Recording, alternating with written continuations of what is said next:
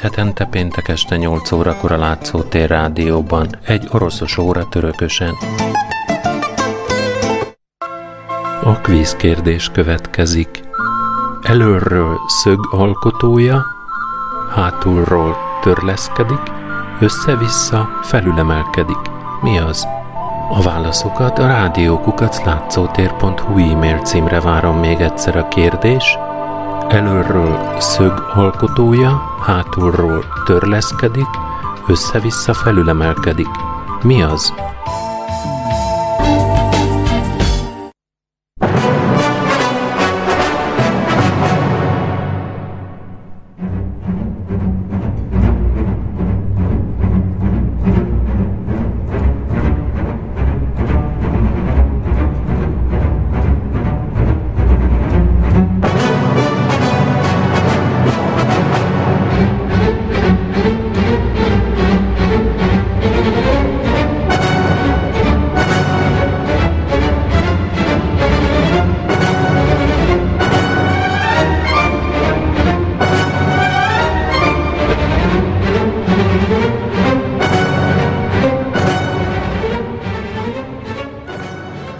Felemás eredményekkel járó, más szóval sikertelen jogmájfelszabadítás és a számos megoldatlan problémával együtt járó polgári átalakulás az 1860-as évekre radikális mozgalmat hozott létre az autokrácia és a rendi egyenlőtlenségek felszámolására.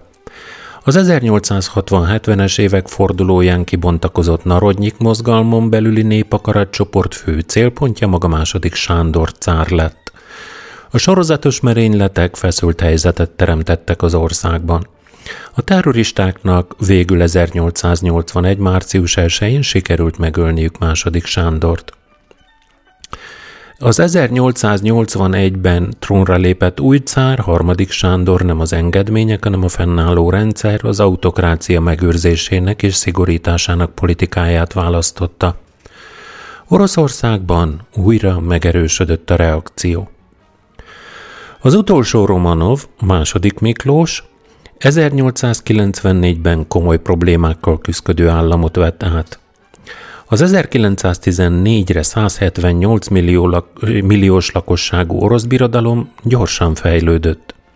Az egyfőre jutó ipari termelés tekintetében viszont sokszorosan elmaradt a vezető hatalmaktól. A mezőgazdaságban pedig a folyamatosan javuló termelési mutatók ellenére egyre nagyobb gondot jelentett a paraszgazdaságok krónikus földhiánya, a fejlődés területi egyenlőtlensége és az időnként jelentkező alacsony termés és éhínségek. Az orosz fejlődés megoldatlan kérdései komoly társadalmi feszültségeket eredményeztek. Ezeket csak súlyosbította az 1900-1903 közötti gazdasági válság, és a vesztes, az orosz vezetés külpolitikai és katonai hibáit nyilvánvalóvá tevő 1904-es 5-ös orosz-japán háború. 1905. január 9-én a cár parancsára sortüzet nyitottak a civil tömegek békés tüntetésére. Ez az esemény volt az első orosz polgári forradalom nyitánya. A cár általános polgári szabadságjogokat adományozott a népnek, és kilátásba helyezte az állami duma összehívását. Egy erősen antidemokratikus választójog alapján megalakult az első és a második duma is, azonban mindkettő túlságosan radikálisnak bizonyult a cár szemében, ezért feloszlatta, és 1907. június 3-án új, a hatalomnak sokkal kedvezőbb választójogi törvényt hirdettek ki. Ezen a napon tehát lezárult az 1905. január 9-től június 3-áig, 1907. június 3-áig tartó első orosz forradalom. A forradalmi időszak alatt világossá vált, hogy a belső nyugalom és gazdasági fejlődés kulcsa is, igen, kitaláltuk, a mezőgazdaság átalakítása. Ennek a megoldására tett kísérletet Stolipin, az orosz kormány miniszterelnöke, aki egyben belügyminiszter is volt. Megpróbálta létrehozni a módos gazdák rétegét, a cári rendszer reménybeli társadalmi tömegbázisaként, és 1905-től a legszigorúbb, a kivégzéseket is magába foglaló eszközökkel igyekezett leverni a forradalmi megmozdulásokat. Megengedte a parasztok szabad távozását a falu közösségekből, hiteleket nyújtott nekik földvásárlás céljából, és támogatta át településüket az Urálon túli területekre. A reform ismét korlátozott eredményeket hozott, Stolipin pedig 1911-ben merénylet áldozata lett. Halála után a belső útkeresések egyre inkább háttérbe szorultak, a nagy nemzetközi konfliktus pedig egyre közeledett. Oroszország az első világháborúba az Antant oldalán lépett be, miután hadüzenetet kapott a központi hatalmaktól. Már az első, az orosz csapatok súlyos vereségét hozó nagy csaták után az elhúzódó állóháború körülményei között nyilvánvalóvá vált, hogy a háborút a nagyobb gazdasági katonai potenciállal rendelkező fél nyeri meg. Azt viszont már az 1915-16-os évben látni lehetett, hogy az orosz birodalom nem képes ebben lépést tartani, ami a belső, nemzetiségi, politikai és szociális feszültségek kiéleződéséhez, a politikai erőviszonyok átrendeződéséhez és újabb forradalomhoz vezetett. Az elégedetlenség azonban nem ébresztette rá második Miklós cárt a szükséges reformok végrehajtásának szükségességére. A háborús nehézségek, a széles néptömegek elszegényedése, a hatalom képtelensége a helyzet ellenőrzésére, amely olyan botrányos ügyekben is megnyilvánult, mint például Rasputin megjelenése az udvarnál, 1917 elejére ismét forradalmi helyzetet teremtett. A sokak által megjósolt forradalom mégis váratlanul tört ki. 1917. februárjában állandósultak a tüntetések, az éjségsztrájkok és sztrájkok. Ezek végül teljes mértékben meggyöngítették a cári hatalmat és annak intézményeit, rendfenntartó erőit. A forradalom kirobbanása után Lvov herceg vezetésével alakult meg az ideiglenes kormány, mellette pedig egy másik hatalmi központ, a munkás és katona küldöttek szovjetje, azaz tanácsa. 1917 márciusában lemondott a cár, tehát nem november 7-én. Az autokrácia rendszere véglegesen megbukott. Július elején zendülés tört ki. Az első géppuskás ezred zendülését hamar letörték, a szociáldemokraták közül kivált bolsevikokat pedig üldözni kezdték, mert nekik tulajdonították a lázítást, és hazárulással is vádolták őket, amiért német pénzen folytatták háború és kormányellenes harcukat. A bolsevikok illegalitásba kényszerültek, ugyancsak rövid időre márciustól augusztusig, ugyanis 17. augusztusában az új miniszterelnök Kerenszki kénytelen volt a bolsevikok segítségét kérni az ideiglenes kormány hatalmát fenyegető Kornyilov tábornok csapatai ellen. A katonai pucsot elfolytották, és ezzel az ellenforradalmi erők legaktívabb erői szenvedtek vereséget, míg a pucs leverésében vezető szerepet játszó bolsevikok népszerűsége tovább nőtt. Kerenszki ideiglenes kormánya deklarálta a népek szabad önrendelkezési jogát és az emberi szabadságjogokat, ugyanakkor nem tudta megoldani a háborúból való kilépés és a földosztás problémáját. Ezzel szemben a radikális baloldali bolsevik párt kiállt a háborúból való azonnali kilépés és a földek államosítása mellett. Népszerűsége megnőtt, és októberben a párt központi bizottsága döntést hozott az azonnali hatalom vételről. Antonov Ovszienko 1917. november 7-én éjjel a Katonai Forradalmi Bizottság nevében kihirdette a döntést, hogy az ideiglenes kormányt megdöntöttnek nyilvánította, annak néhány tagját őrizetbe is vétette, és kihirdette a szovjet hatalmat. Erről másnap a katonai forradalmi tanács kiáltványából értesülhetett a lakosság. A bolsevik hatalomátvétel a Petrográdban észrevétlenül vérontás nélkül ment végbe. A téli palotát, ahol az ideiglenes kormány ülésezett, ekkor még nem vették be a forradalmi erők. November 7-én tehát nem történt semmi. A November 8-án a bolsevikok lemondásra szólították fel a minisztereket, az ultimátum lejárása után pedig megkezdődött a palota elleni támadás, és letartóztatták az ideiglenes kormány minisztereit. A proletár diktatúra bevezetését követően a bolsevikok eltörölték a cári Oroszország intézményeit, az állami tanácsot, a minisztériumokat, az emsztvókat, és belekezdtek egy teljesen új politikai rendszer kiépítésébe. A valódi politikai hatalmat az összoroszországi végrehajt, központi végrehajtó bizottság elnöksége és a végrehajtó és törvényhozói hatalmat is magához ragadó Lenin vezette népbiztosok tanácsa gyakorolta. A szovjet hatalom külpolitikáját az 1917-et követő években a világforradalomra való kitartásra jellemezte.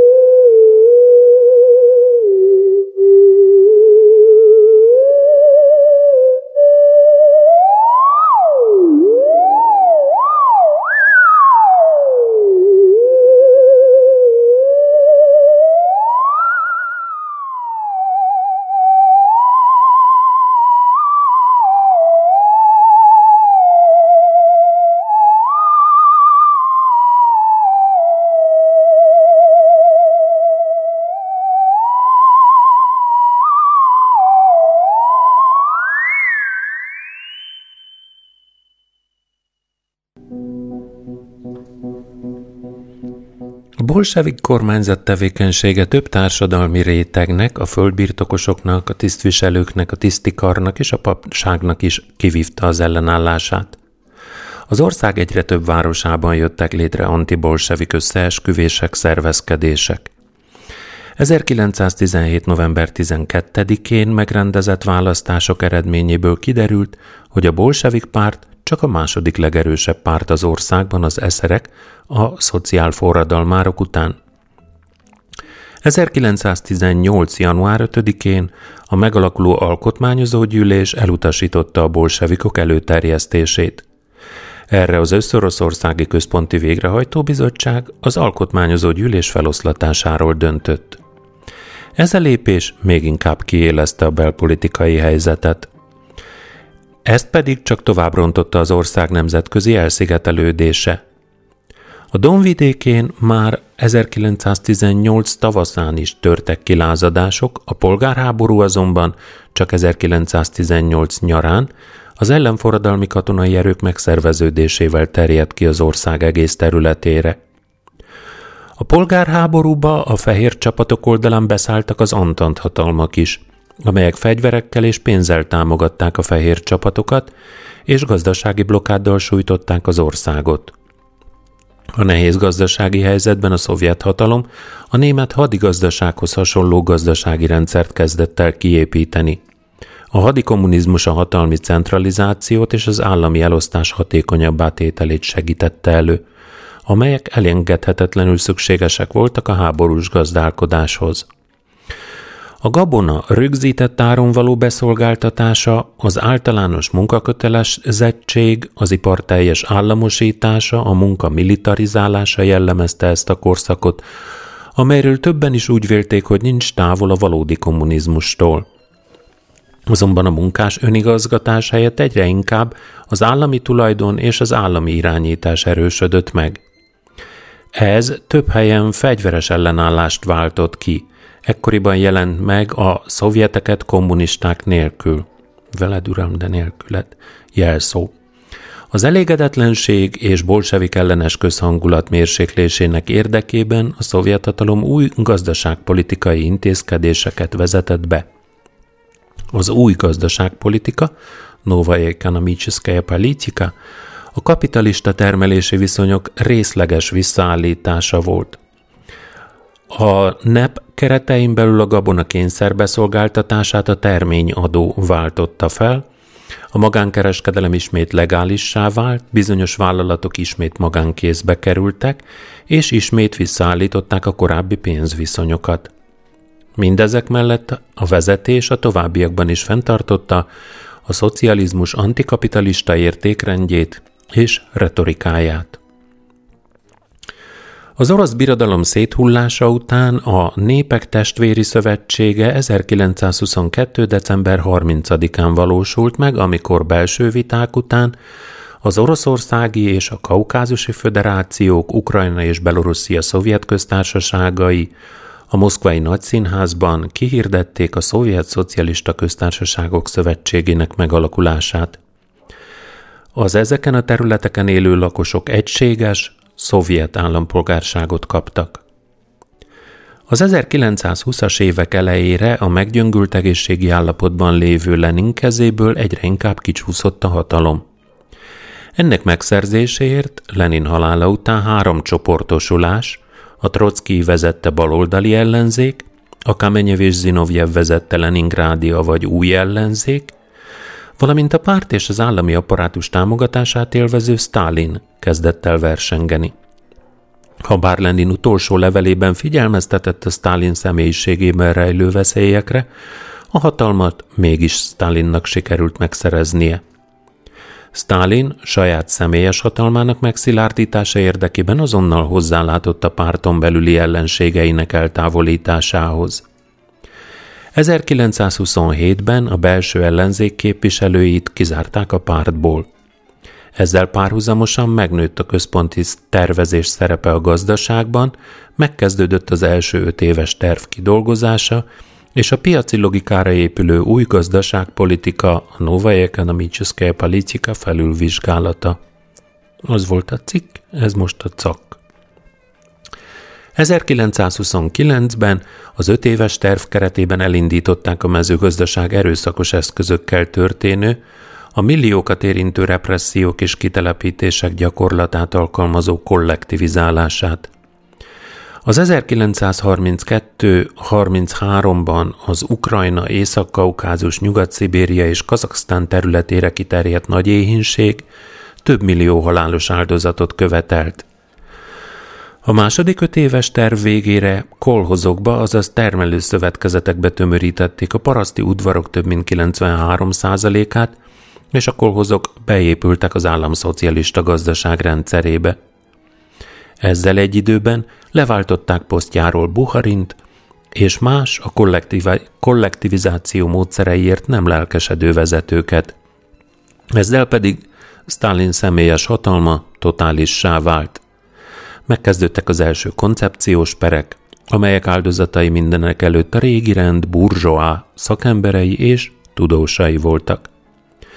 A sztálini fordulat után a kommunista párt már állampártként működött, amely szorosan összefonódott az államhatalmi szervekkel. Ezekre támaszkodott Stalin a 37-39-es terrorhullám idején is. A 30-as évek nagy nyilvános politikai pereinek célja Stalin politikai ellenfeleinek módszeres és végig gondolt megsemmisítése volt. A gulág táboraiban a 30-as évektől kezdve egyre több olyan, korábban az állami apparátusban dolgozó fogoly raboskodott, akiket ellenforradalmi bűnökért tartóztattak le. A gulág rablét száma 1929 és 34 között 30 szorosára, fél millióra emelkedett. A politikai okokból 1930 és 53 között letartóztatottak száma megközelítette a 4 millió főt, ezek közül közel 800 ezer vádlottat ítéltek halálra. Mindezek ellenére a rendszer a széles néptömegek támogatását élvezte, hiszen milliók paraszti sorból való társadalmi felemelkedését tette lehetővé. A 30-as évek elején kialakult a mezőgazdasággal szemben a nehézipart és hadipart előnyben részesítő ipari struktúra, amely egészen a Szovjetunió felbomlásáig meghatározta a szovjet gazdaság arculatát. A 30-as évek közepén megindult a stahanovista munkaverseny, mozgalom, ez több millió az iparba beáramló embert szocializált. 1936-ban elfogadták a Szovjetunió új alkotmányát, amely jogilag rögzítette az általános titkos szavazójogot, biztosította a munkához, tanuláshoz, pihenéshez és nyugdíjhoz való jogot, bár az alkotmányban rögzített demokratikus és szociális vívmányok éles ellentétben álltak a sztálini korszak valóságával.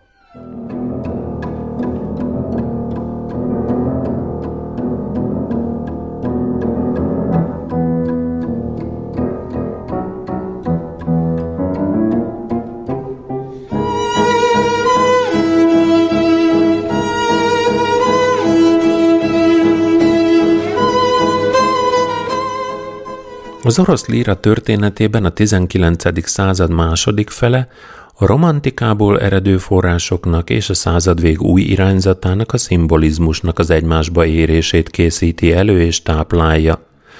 Nyekraszov, Fet, Polonski és Majkov neve fémjelzi ezt a korszakot, melyben kiváló lírikusok alkotnak, de mégsem a költészeté, hanem a regényé, Dostoyevskié, Tolstoyé az új szó a világirodalmi jelentőségű mondani való megfogalmazásának kiváltsága.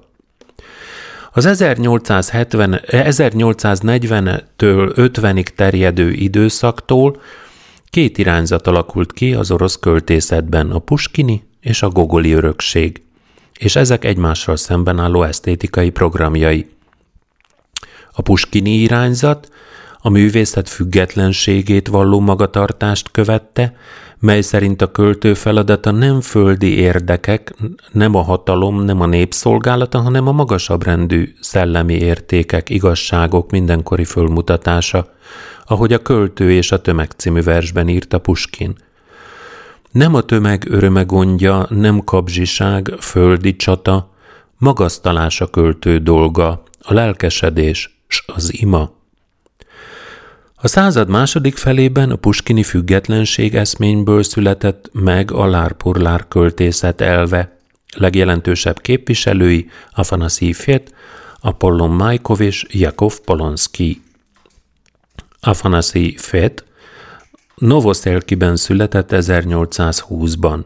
Apja Shensin orosz nemes volt, de nevét mármint Fett, nevét német származású anyja első, német férje után kapta, akitől anyja Fett születésekor még nem vált el. Később szülei összeházasodtak, ekkor Fett felvehette a Sensin nevet, ettől és a nemesi címétől azonban 14 éves korában megfosztották. Visszaszerzésükért évtizedekig küzdött. 1840 és 44 között a Moszkvai Egyetem bölcsészkarára járt, 1842-ben megjelent Liricseszki Pantheon című első verses kötete, amelyről Gogol és Belinski is elismerően nyilatkozott. Később mégis a katonai pályát választotta, mert így remélte a nemesi cím visszaszerzését, de ez végül csak 1873-ban történt meg, második Sándor cártól kapta meg. 1856-ban nyugállományba vonult, 1860-ban a birtokára költözött. Fett költészetének jellemzői a szépség, a szavakon túli zeneiség, az impressionisztikus kifejezés, a lélek és a természet összhangjának lírai megragadása.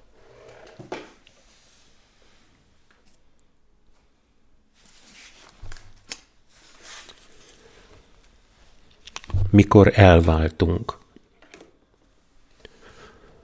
Mikor elváltunk, megfogadtam, távon, távol, idegen ég alatt is megőrzöm hívem magamban százszor szent ifjúságodat. Könnyelmű szívvel kitaláltam a sorsomat, s te, szép gyerek, azóta már mindegyre látom törékeny ifjú képedet. Hogy is lehetne elfelednem kedves kerted vénhársait, pilláidat, s tekintetben a lángok villámlásait.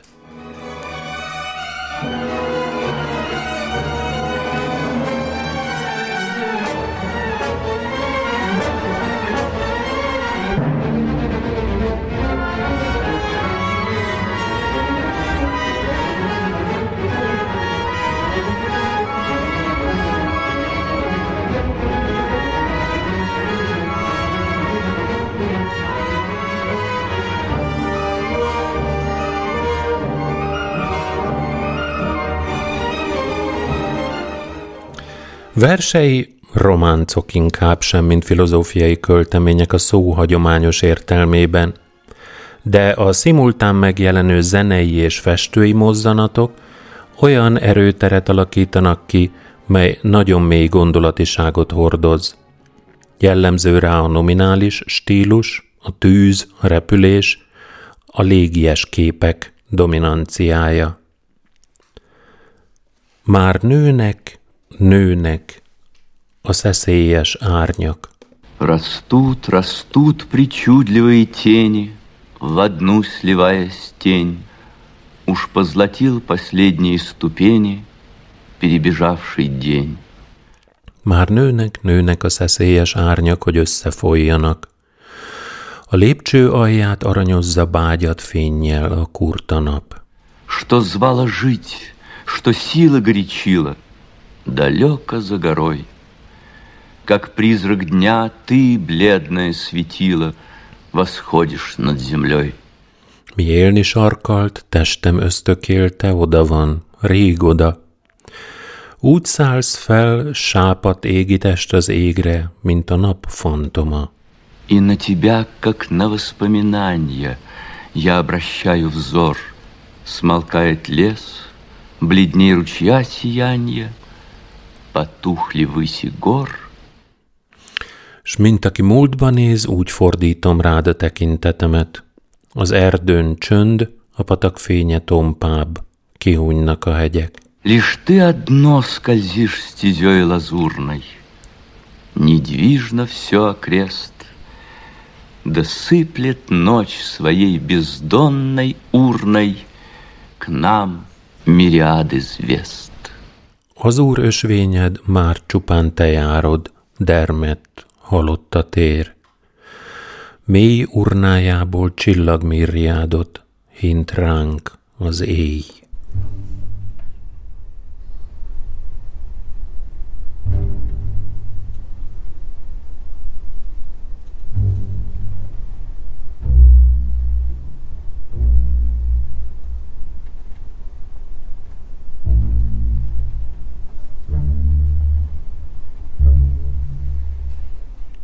Késői lírája a négy kötetben közreadott esti tüzek az orosz költészet remekeik közé tartozik. Dualizmus az égi és földi pólusok közt vergődő lírai énje erősen hatott a szimbolistákra. Vladimir Szolovjov, Valeri Bryusov és Alexander Blok költészetére. Líráját a parnasszizmus, a panteisztikus természetfelfogás, a harmóniavágy, a metafizikusság jellemzi, költészete igen nagy hatással volt az orosz szimbolizmusra. Lefordította Schopenhauer a Világ, mint akarat és képzett című művét. Verseket is fordított, többek között Byron, Heine, Goethe műveit. Élete végén megírta emlékiratait Mai Vaspaminanye címmel. A gogoli örökség hívei viszont az előbbinek épp az ellenkezőjét, az elkötelezett irodalom eszményét hirdetik. Ennek az irányzatnak a legnagyobb képviselője Nikolaj Alexejevics Nyekraszov. Nyekraszov 1821-ben született Nyemirovban, a Podolszki kormányzóságban. A Szentpétervári Egyetemen bölcsészetet tanult. Apja kívánsága ellenére nem a katonai pályát választotta, családja ezért kitagadta, nehéz körülmények között élt. 1840-ben jelent meg első verses kötete, a Belinski által a romantika epigonszerű folytatásáért élesen el, elítélt és bírált Michti Izvóki. 1846-ban szerkesztője volt a naturalista iskola két legfontosabb almanachjának. E utóbbiban publikálta a Petyerburgski Ugli című szociografikus karcolatát. 1847 és 66 között a Savremennyik című folyóirat kiadója és szerkesztője volt. A lap betiltása után 1868-tól haláláig az Atyicsesztvinnie Zapiszki szerkesztője. 1856-ban jelent meg gyűjteményes kötete, ennek programadó verse a költő és polgár fejezi ki a költői hitvallását. Költészetének újdonsága a hagyományos műfai rendszer átalakításában nyilvánul meg, elégiát, politikai verset írt közösségi témára, föltámasztotta a szatirikus átköltést és a verses levelet. Az elbeszélő költeményt szociális tematikára hangszerelte át, írt úgynevezett paraszt eposzt. Stílusában a beszélt nyelv, a népnyelv falusi és városi dialektusait, nem kodifikált nyelvi elemeket is felhasznált. A hagyományos szerelmi lírát kibővíti költőietlen mozzanatokkal, mint például hétköznapiság, a szerelem árny oldalai, veszekedés vagy hisztéria.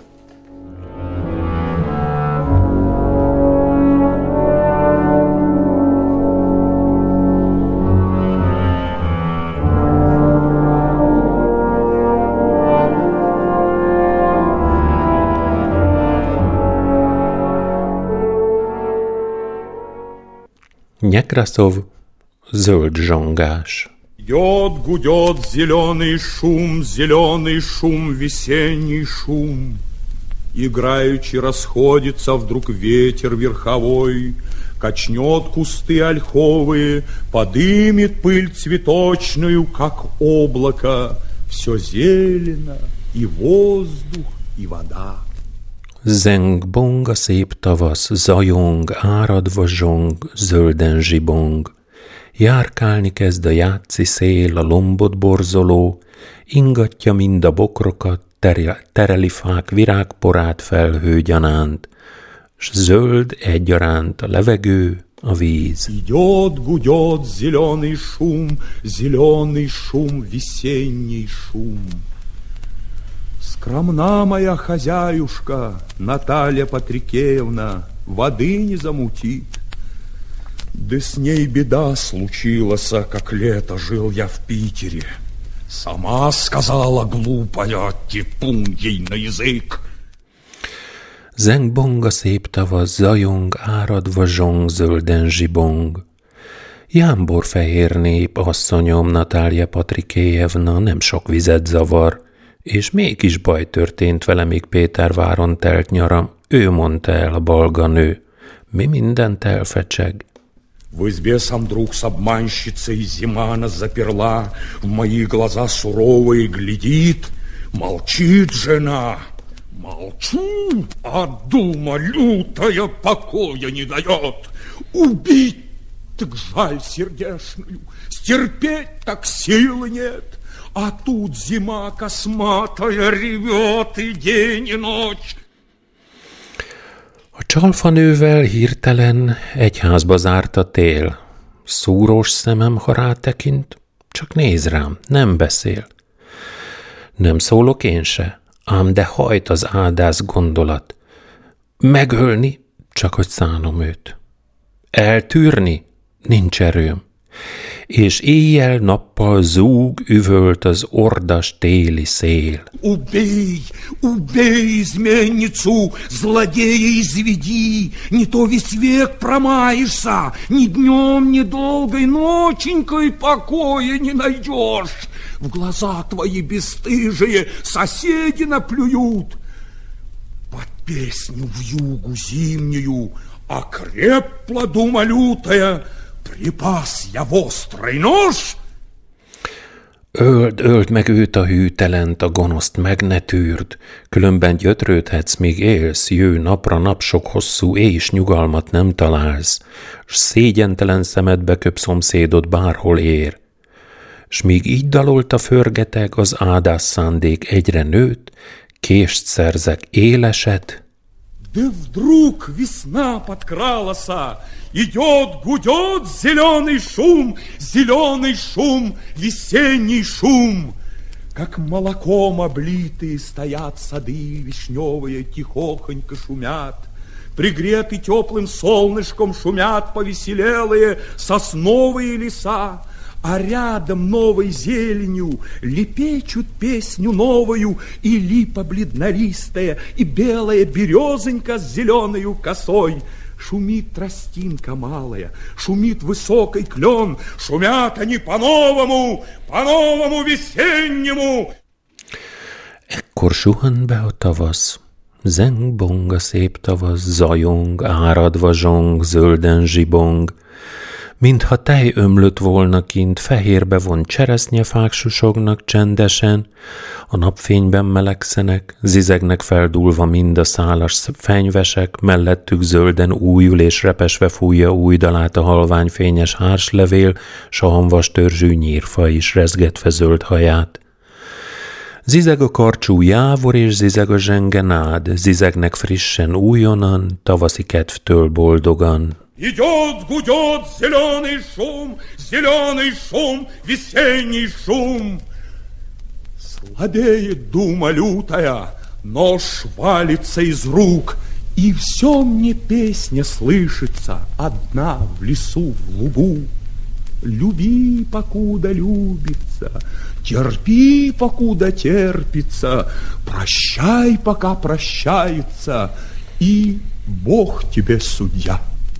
Zeng bong a szép tavasz, zajong, áradva zsong, zölden zsibong, s az áldás szándék csillapul, a nagykést eldobom, és egy dalt hallok mindenütt erdőben, zöld mezőn. Szeresd, amíg szeretheted, és tűrd, amíg csak tűrheted, bocsáss meg addig, míg lehet, az ég legyen bírád.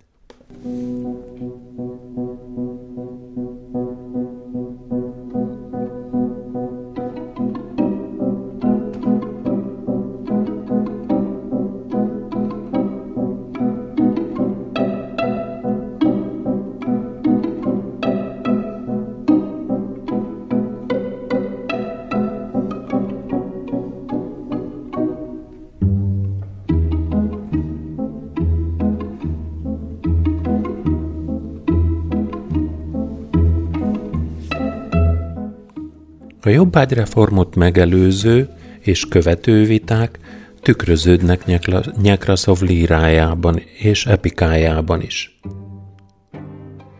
Jerjómuska dala Áj, kocsis szörnyű a nagy meleg, már az útból elég.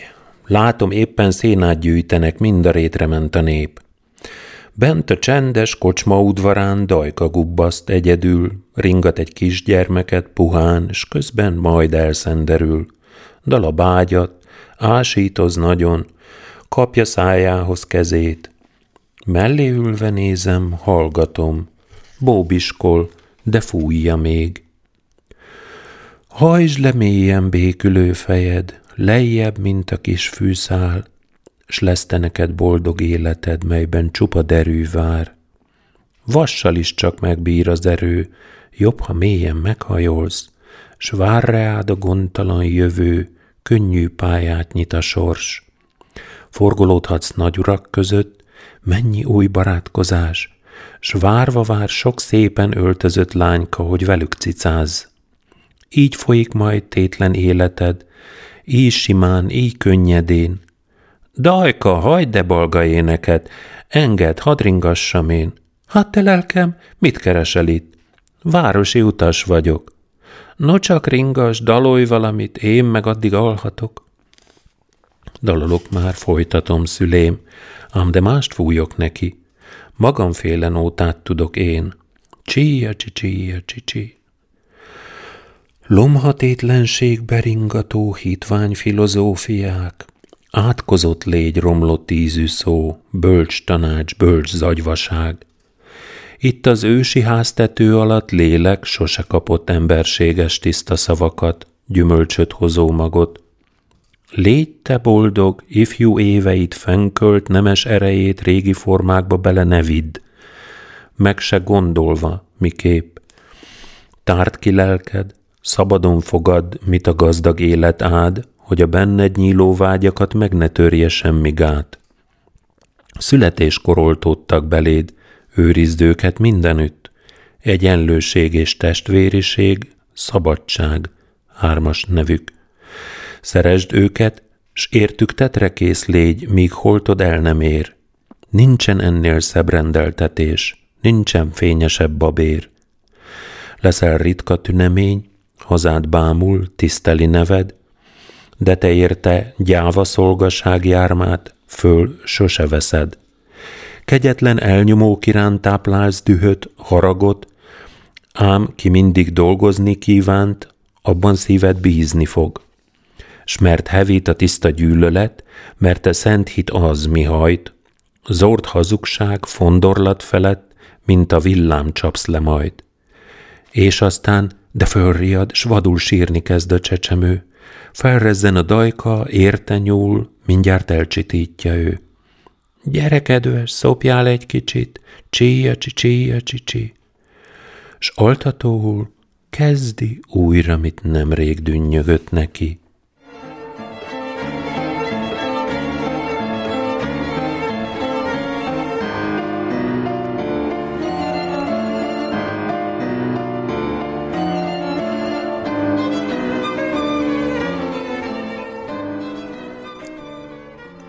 Nyekraszov legnagyobb epikai alkotása és költői munkásságának összegzése a Kiel boldogan Oroszországban Kamunaruszi Zsigyharasó című elbeszélő költeménye, amelyet paraszt eposznak nevezett. A terjedelmes költemény panorámaszerű képet tár az olvasó elé Oroszországról, fontos szerepet kap benne a folklór, népdalok, mesék, a billénák hangulata. Nyekraszov Petőfi számos versét prózai fordításban közre is adta. Színműveket is írt. Útra redakci című bohózatát 1841-ben mutatták be először. Szerkesztői tevékenységével kulcs szerepet játszott a 19. századi orosz irodalmi életben. Életműve az orosz lírában elsősorban a műfai rendszer átalakításával és a lírai nyelv megújításával jelentős.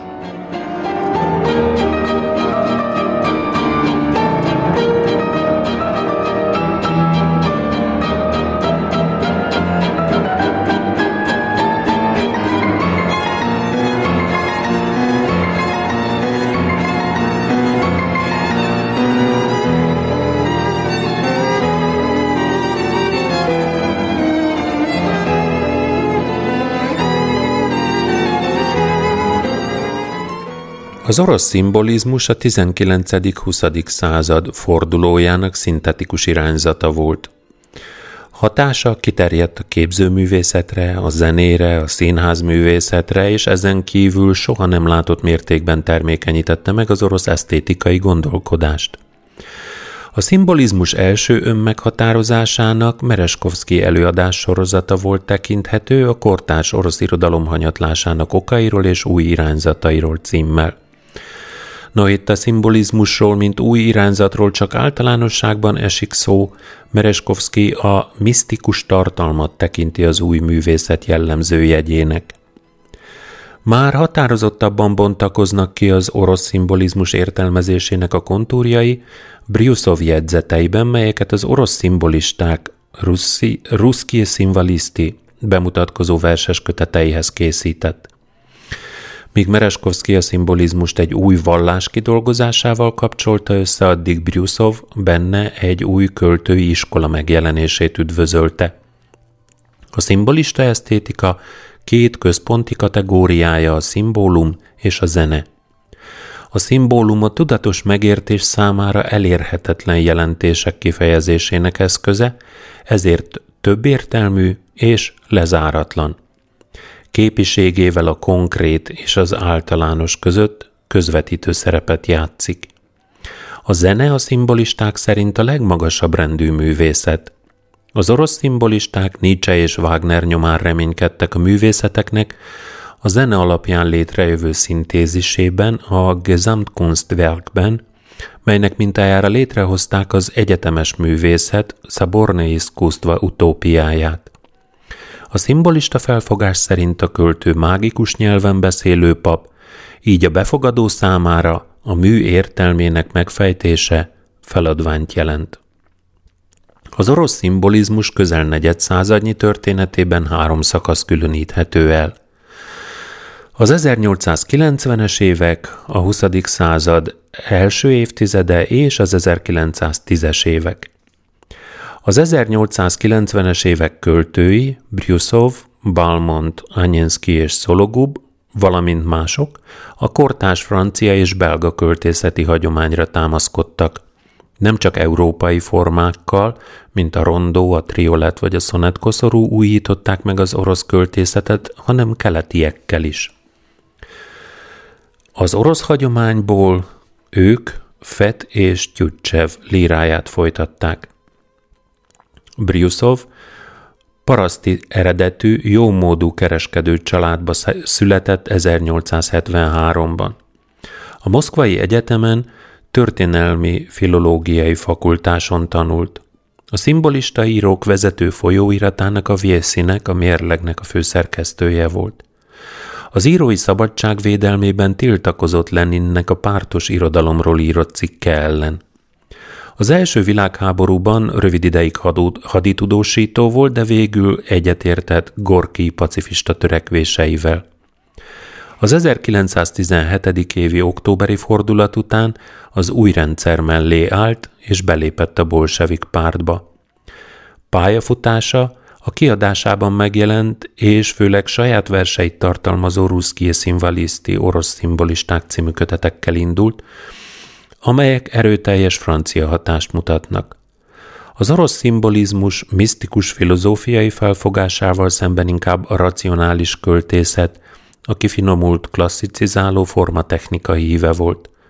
Mondani valójában egyre inkább előtérbe került a nagyvárosi tematika, felbukkant a modern civilizáció pusztulásának apokaliptikus víziója is. Sokoldalúságáról, műveltségéről tanúskodnak a történelmi versciklusai.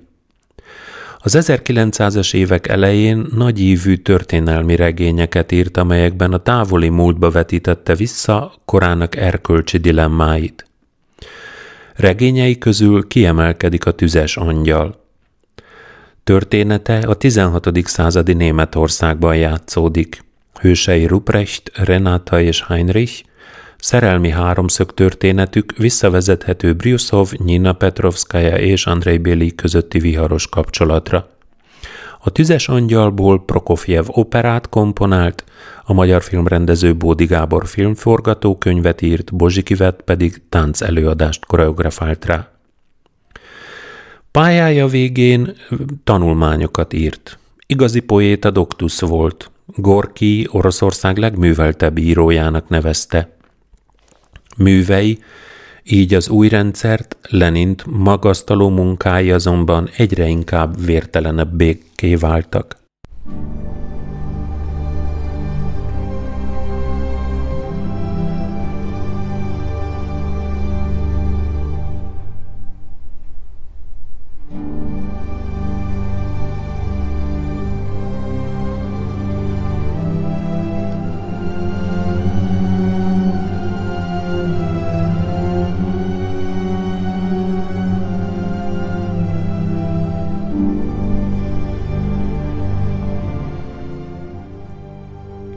Briusov következő versét 1909-ben írta. A városhoz Lángokat dobsz a horizontra, a völgy felett hatalmas úr. A gyárkémény sor körbefogva vigyáz rád irgalmatlanul. Dróthálós, óriási katlan, üveg, vas, villany, tégla, hő, te bűvölő fáradhatatlan, te mágnes, sose gyengülő.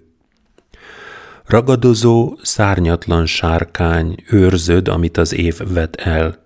Vas ereid, fekete árkán gáz gomolyog, víz lefetyel. Nem tölti meg iszonyú bendőd a századok zsákmánya sem. A nyomor benne éhesen bőg, s morog a harag dühösen. Agyafúrt konok, s egyre bölcsebb. Hány aranypalotád lobog. A nőnek, a képnek, a könyvnek állítottál száz templomot. De ostromolni palotáid bús horda hívásodra gyűl. A gőg, inség, vakság fúriáit küldött közé vezérekül.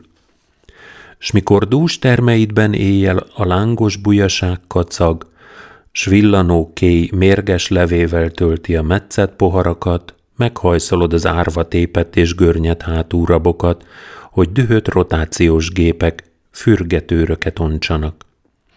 Delejes szemű sanda kobra, egy vak roham végez veled, a halálos gyilkot magadra, tennen magadra emeled.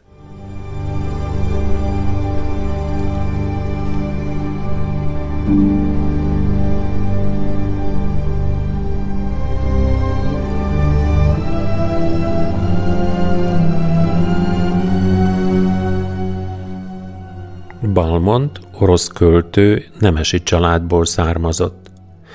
Ideges, exaltált, feltűnésre vágyó természete miatt ifjú korától botrányok kísérték munkásságát. Üdvözölte a felkeléseket és forradalmakat, egy ideig a bolsevikokat is támogatta, de 1921-ben emigrált és élesen támadta az új rendszert. Elfeledve, elborult elmével fejezte be életét.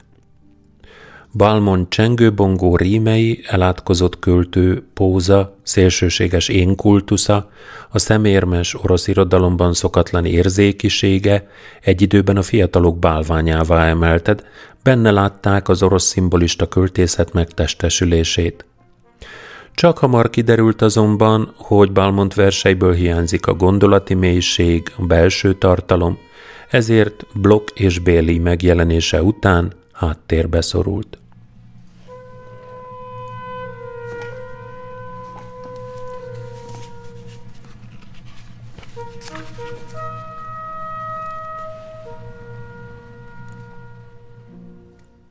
Ó, bukott angyal sereg, bánatosak, fényesek, olvadt testű mécsesek síri fényei, búsak, érzéketlenek, mint harangok csengenek, rabviszhangok fényjelek tükörképei.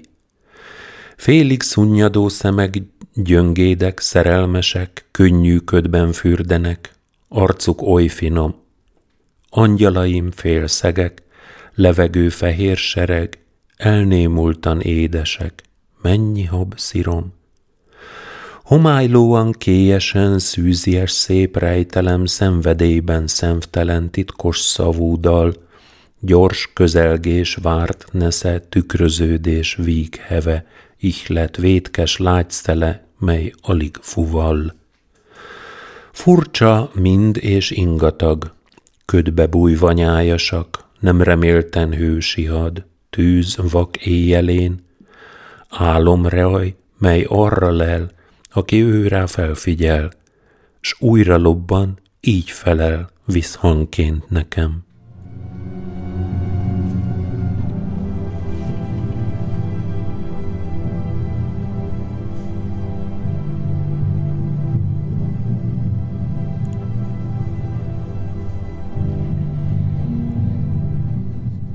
Inakentyi Fyodorovics Anyenszki 1856-ban született Omskban. A francia szimbolisták egyik legjelentősebb orosz tolmácsolója volt. Az 1890-es évek elejétől élete végéig fordította Euripidész életművét. Közben maga is írt tragédiákat, amelyek az antik mitológia történetein alapultak. Költészetére életében nem figyeltek fel. Halála után jelent meg verses kötete, a Kiparovszki Lárec, Ciprusfa szelence, ez alapján az akmeisták, akikről legközelebb lesz szó, szellemi előfutárukat látták benne.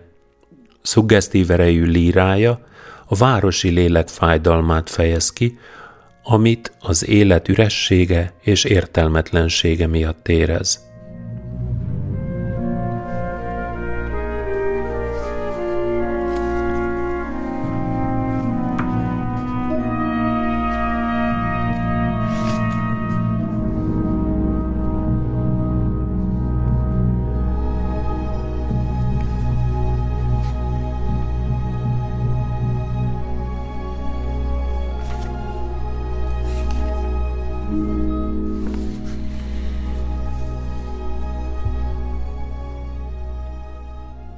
Anyenszki, a bronz költő.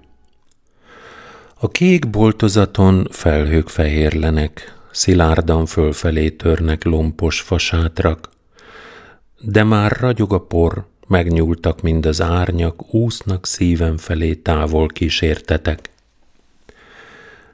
Mit tudom, a regény már véget érhetett, vagy tán ez az olvasó féltájon belefáradt? A sápat kupolán szürkék a fellegek, s a lomb közt lépte jár a kormos éjszakának. És íme most a pad, s a rajta pihenő, a dermet éjszakán ijesztő nagyra nő. Várj, várj, egy pillanat, a szegfűk virága villan. Levegő lomborul egyé, majd széjjel illan, s a bronzköltő nehéz kábultsága nyügét lerázva, könnyedén a párás fűre lép.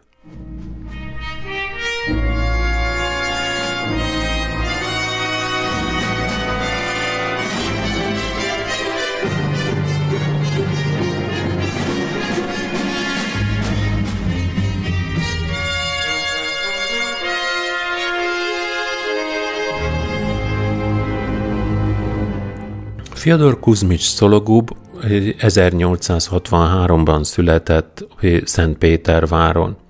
Elszegényedett iparos szülők gyereke volt. Munkásságát költőként kezdte, dekadens verseket írt, amelyekben a világot, mint gonosz erők játékát mutatta be. Pessimista filozofikus versei miatt kortársai folytogató pincéből előbújt orosz Schopenhauernek nevezték. Vidéki tanítóként dolgozott hosszú évekig, majd később hivatásos író lett. A forradalmat megérteni, elfogadni nem tudta, magányban töltötte hátra lévő éveit. Első regényével, a Tizsolieszni Nehéz Álmok cíművel váratlanul tört be a század végirodalmába. A mű az orosz kisváros nyomasztó, elidegenedett világát rajzolja meg – döbbenetes hangulatteremtő erővel és kifinomult lélekábrázolással. Következő regénye a Melkibesz, az undok ördög, Gogol és Csehov nyomdokain haladva aprólékos jellemrajzát adja, egy mindenkitől rettegő, riadt, szorongásaiban szétbomló tudatú tanítónak, aki beleőrül az örökös tisztázatlanságba és rettegésbe. Az undokördökben az író az ostobaság alantas világából, a banalitásból teremt mítoszt, megalkotva ezzel a szimbolista új mítosz regényt. A főalak, Peredonov tanító mindenáron tanfelügyelő akar lenni. Mániákus őrülettel tör a célja felé. Eközben megismerkedhetünk az őt körülvevő kisváros elsekélyesedett világával. Az alantas, ördögi erő kisszerűsége és a kisvárosi lét szörnyűsége Szologubnál metafizikai mélységeket ér el. Ebben a világban minden sötét és hazug, így a fiatalok, Szása és Lyudmila esztétizált erotikus kapcsolata is. Az undok ördög jó példája a szimbolista regény kétszintűségének. Szinte észrevétlenül érintkezik egymással a fizikai világ és a metafizika szintje.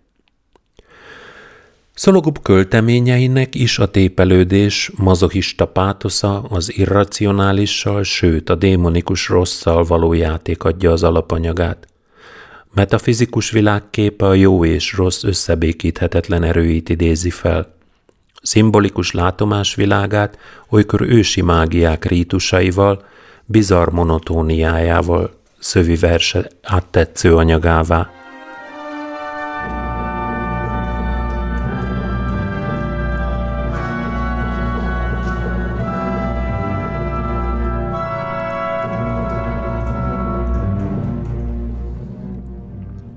Néha megcsap egy furcsa illat. Néha megcsap egy furcsa illat, Isten tudja, honnét ered, s egy régtől halvány, ködbe tűnt nap nyer benne ismét életet. Szíved régi bánat szorítja, a tornác romján a kopott, rozsdálló gyűrűt csikorítva, amíg a reteszt megnyitod, s meglátod a ház szűk szobáit, hol a padló tompán recseg, hol minden sarokban a kárpit sejmei lógnak, nedvesek, hol egy bánatos ingaóra dereng éberen egy maga, és ahol valaki azóta imádkozik, sír, éjszaka.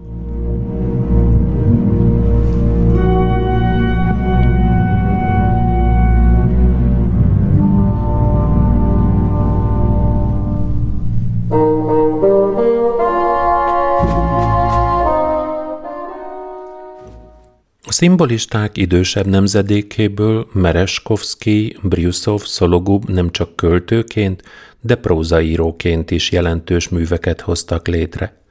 Mereskovszki történelmi regényeivel Európa szerte ismerté vált.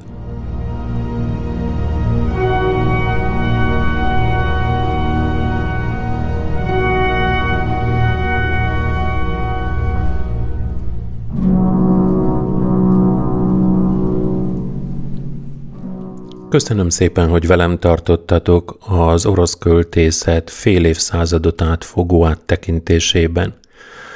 Péntek este lévén a hétvégét ezennel ünnepélyesen elrendelem.